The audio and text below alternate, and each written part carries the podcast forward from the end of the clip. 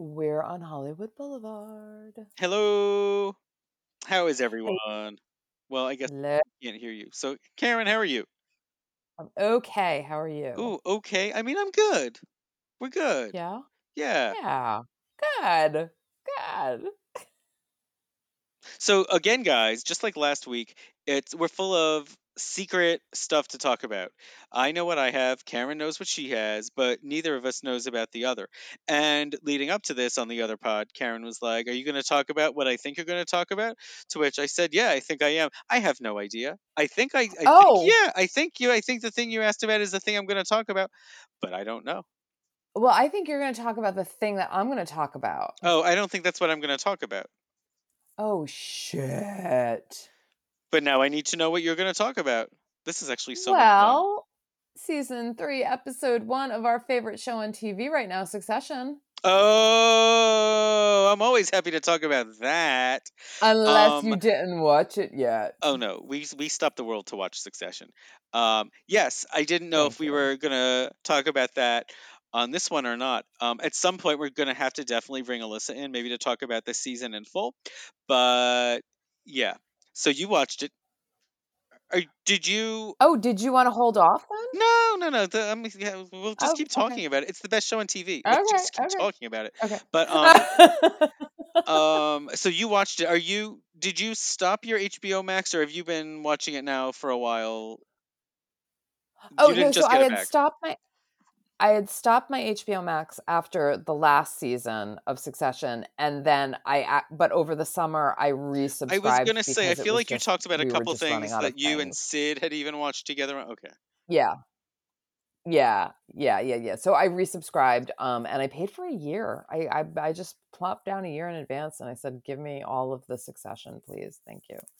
Well, um, good, so yeah, I, um, yeah, so I'm covered. So I have it. Well, your thoughts, dear.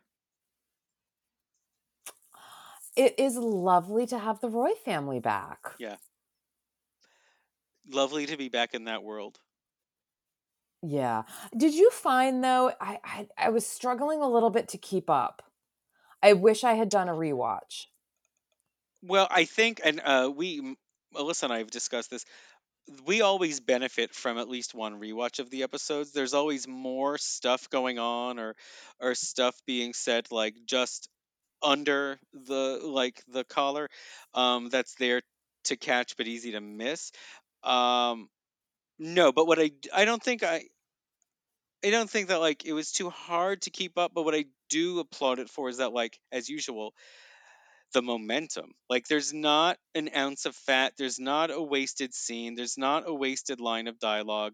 They don't worry about catching you up or needing exposition or declaring something about any of them or how they live that's not germane to like moving the plot along. So there's this nice sort of cliffhanger at the very end of season 2 and we immediately pick up from where we were and the whole episode is them these these masters of the universe on you know jet planes and secret bunkers and stuff like that playing like like a sort of 3D like human chess chess game. game. Yeah, it's a chess game. Yeah, yeah. I, I think that they used that to great effect to this too. Like they had Logan flying from like what was it to Croatia Yeah, to was Sarajevo, right? Yeah. to you know what I mean? Like he had to get once once his son, you know, once Kendall dropped the bomb, he had to get he had to get out of the country because he didn't know it, you know, if the the full force of the United States government was going Yeah, to come down on him and yeah, essentially what his own son has unleashed on him is radioactive. And they have to Right. go across the planet just to see Right. just to watch the dust settle and plot right, their next right. And they have to go to all places with no extradition treaties. Yeah. Yeah. So I mean, and it, and it's really kind of I mean, you know, and once again, Brian, eh, Brian Cox is just doing stand out where this is the best work of his career. I, I think, and I think it, it happened in this season. Well, Like and I guys, in case you don't know, he was he's like the are you there? yes. Oh no, I was Yeah, gonna I'm say here. to our to our reader, like you you have a actual connection relationship to Brian Cox. You know significantly more about his career than most. So for you to say that is really saying something.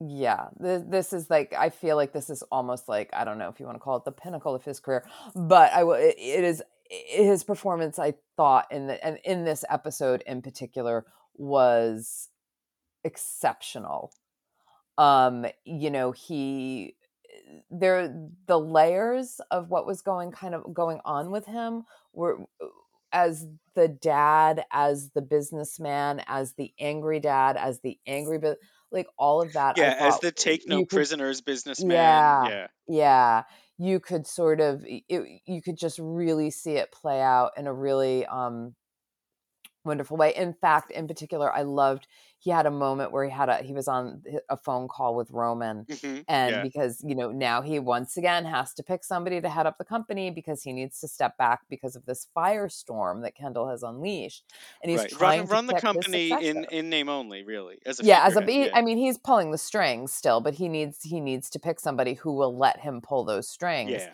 and um and roman calls and he's sort of like pitching for himself a little bit but he almost knows that he's not going to get it so then he makes the pitch for jerry but then he sort of like pitches himself again and it was like this lovely moment of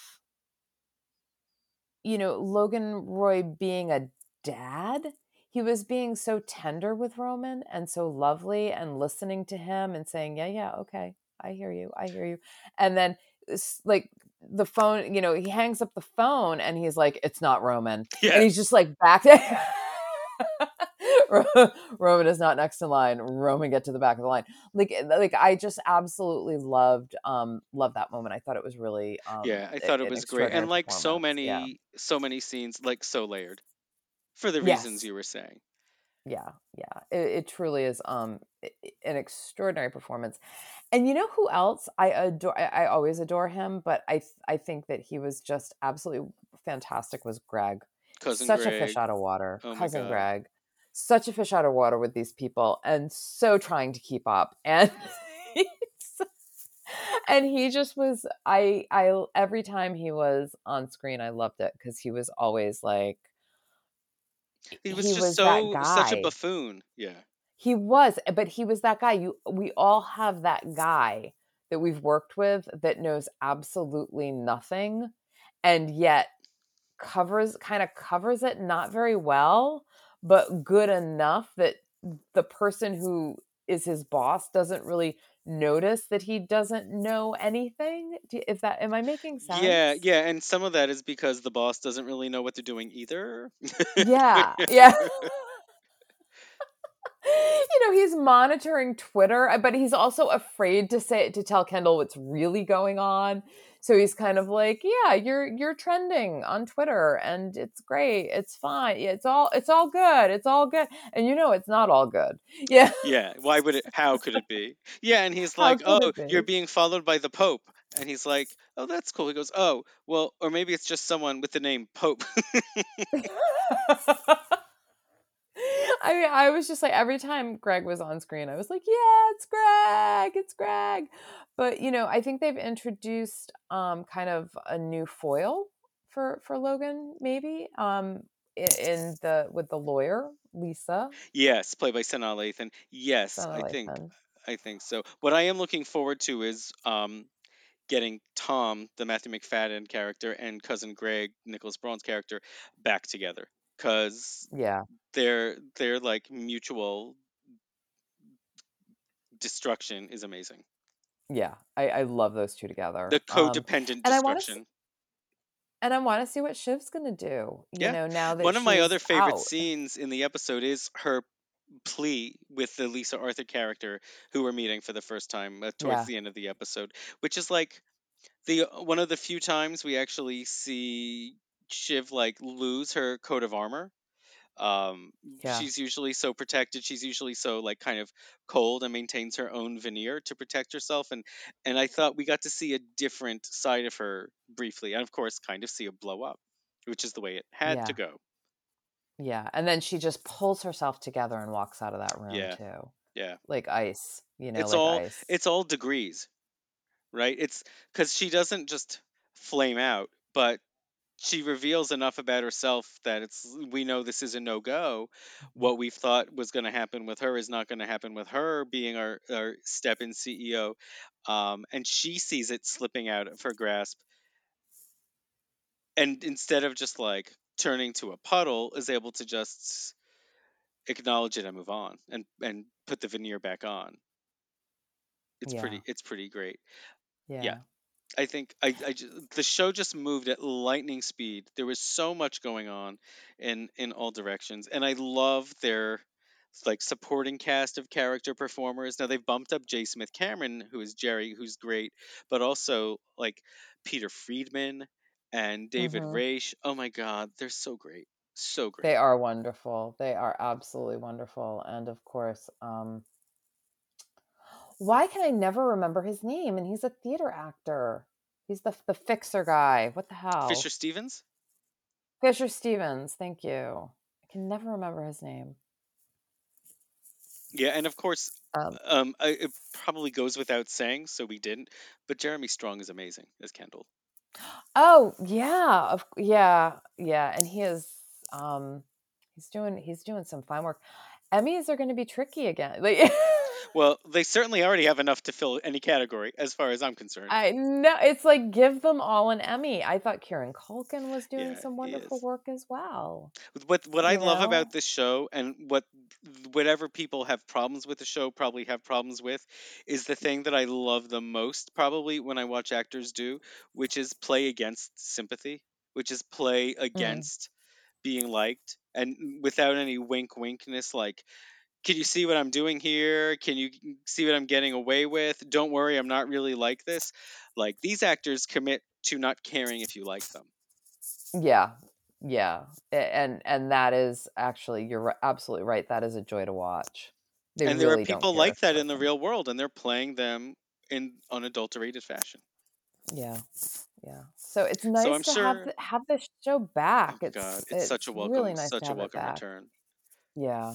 Also i have to say uh, alyssa and i have really bad taste but great luck when it comes to being prognosticators because some of our favorite shows in the last three or four years have all been shows we started watching thinking we were going to hate based on like how the shows were advertised or like the people we knew who did like them and it, it shows like Schitt's Creek and Ted Lasso and the other two and Difficult People and Succession like were all shows we were like ugh this it's no way it's going to be as good as people are saying or I don't think this is for us or I don't think these characters are, are our kind of people and they're like all the shows that we've loved the most the show Ramy is another example like it ends up being all the shows that I keep talking about and saying these are the ones you should be watching and nominating are all shows from afar. We were like, oh, this is not one I'm I'm probably going to be along for, and I'm like, these are the ones I rave about, and I have another one of those to talk about on this one. Oh well, tell tell me more because we can we're, we'll be talking about Succession for we the are next- it was starting again next 10 week. I'm sure we'll be hitting uh, Yeah. episode two. Um, yeah. So we got the Peacock uh, streaming app. Yeah. So what what what sort of prompted this? Because I I know will- we had had that conversation a little not too long ago about when oh, how many like how many streaming platforms it like when's enough enough you know Or when do you just be okay with too much? Which is okay like, that's we'll that's just never way. Well, just we just have too much to keep up with, right? But um, because we do what Netflix and Hulu and Amazon and Disney Plus, and we we do Apple TV, and I get Criterion, and now we do Peacock, and I'm sure I'm forgetting something else. There's not enough time to keep up with all this stuff, and stuff that I think stays there forever is gone when I go to watch it in the end. But um, the reason that we got Peacock was not the thing I'm going to talk about highly, but the reason we got Peacock was because then I could watch Halloween Kills, the latest Halloween film, Ah, because that's on Peacock. because it was released theatrically, or you could do like the premium Peacock, four ninety nine a month subscription, and I was like, well, okay, four ninety nine is cheaper than forty bucks in the theater, and we didn't want to go into the theater, and it like. I wanted to see Halloween Kills. I'm a horror fan, but I'm not a forty dollar in the COVID theater horror fan. Um, so we got it for Halloween Kills, and I'll talk about that. But since we have Peacock, we watched something else. which is the show Girls Five Eva that was on probably in that. May. It was towards the end of last season's TV season. Um, and it's created by Meredith Scardino, who is part of like the the Tina Fey group. Um, I think she wrote for a lot of Unbreakable Kimmy Schmidt, and this is a show about a girl group. Uh, it was a group of five girls that was big when pop music came back in the late '90s, um, and there were a lot of boy and girl groups that really seemed to come out of a factory. Um, and it's so they had their moment and then the bubble burst and they all went their separate ways and then they reunite in 2021 there's only four of them now. One of them has died. Um, and so they are uh, played by um, sarah bareilles who's kind of our our lead central figure. It's the tina fey role the one who's the most identifiable and self-deprecating. Um, and then we also have uh, busy phillips renee Mhm. elise goldsberry and paula pell who's a really undersung snl and comedy writer in general um, and so they play the grown-up 40 something uh, versions of these women with a bunch of flashbacks to when they were still a five person girl group and they the show in those flashbacks actually nails that 1998 99 2000 2001 moment in pop music in like total request live history it gets that exceedingly well um Karen, this comedy is gold. Every joke lands, Really? every meta reference is spot on, and each of the four characters is actually very well defined. None of them is a stock type. None of them is just the dumb one or the shallow one or the the sexier one or any of that. They're actually all pretty layered and very well played. I remember when the Emmy nominations came out, there was a campaign for Renee Elise Goldsberry, who a lot of other people may know best from being in Hamilton, winning a Tony for it. Um, and people said she should have been nominated for an Emmy. And at the time, I think Alyssa and I were both like, yeah, whatever, that's just buzz. Uh, she's actually great, really great. And beyond think that, she should have been nominated um, yeah, I would have still Yeah. given it to Hannah Waddingham for Ted Lasso because I think she's fantastic. But I also think Hannah Waddingham and Ted Lasso is a lead that they're billing as supporting. So there's that. Um, Renee Elise Goldsberry is fantastic, and Sarah Bareilles, who I've uh, never been super keen on, is pretty great. And Paula Pell Huh. is pretty great. Um, and they her character is a lesbian, but they don't make her they don't make like obvious or coarse like lesbian jokes. They don't other the character or those storylines in any way.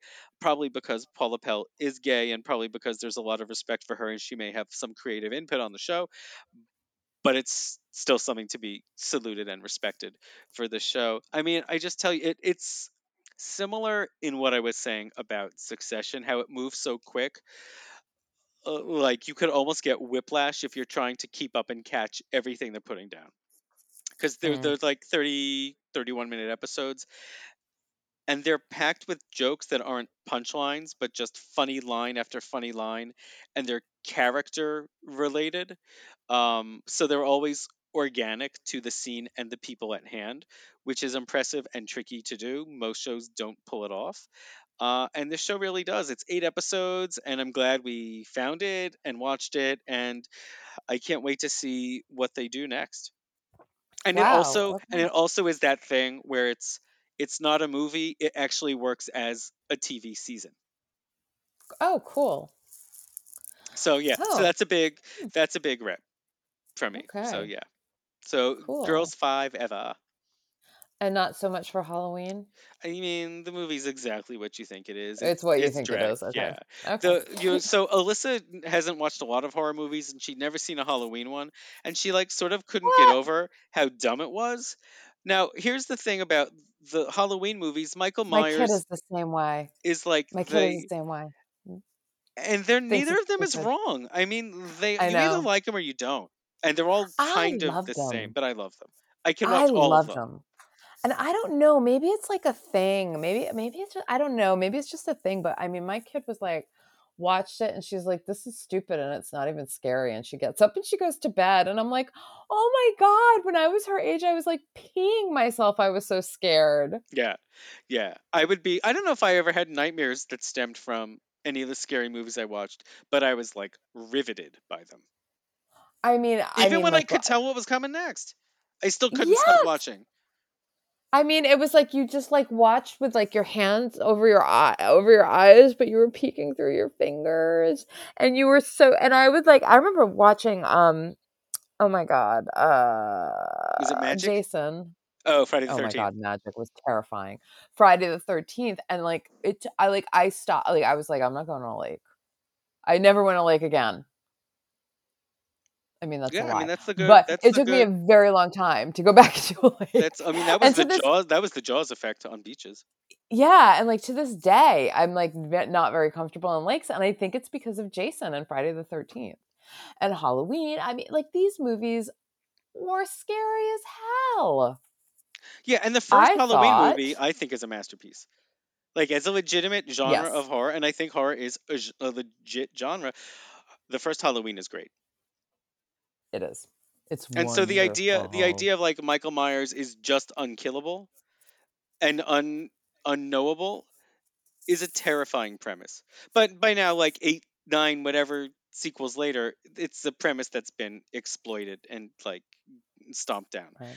Um, and you know what I also love that they did about him because well, and, and with Jason too. Like you didn't have it with like Nightmare on Elm Street, right? For example, like Freddy Krueger was scary as hell, but he was also well, I think I know what you're saying. Yeah, right. yeah. Whereas Michael Myers was real. Like he was he was just a disturbed kid who grew up to be a disturbed adult.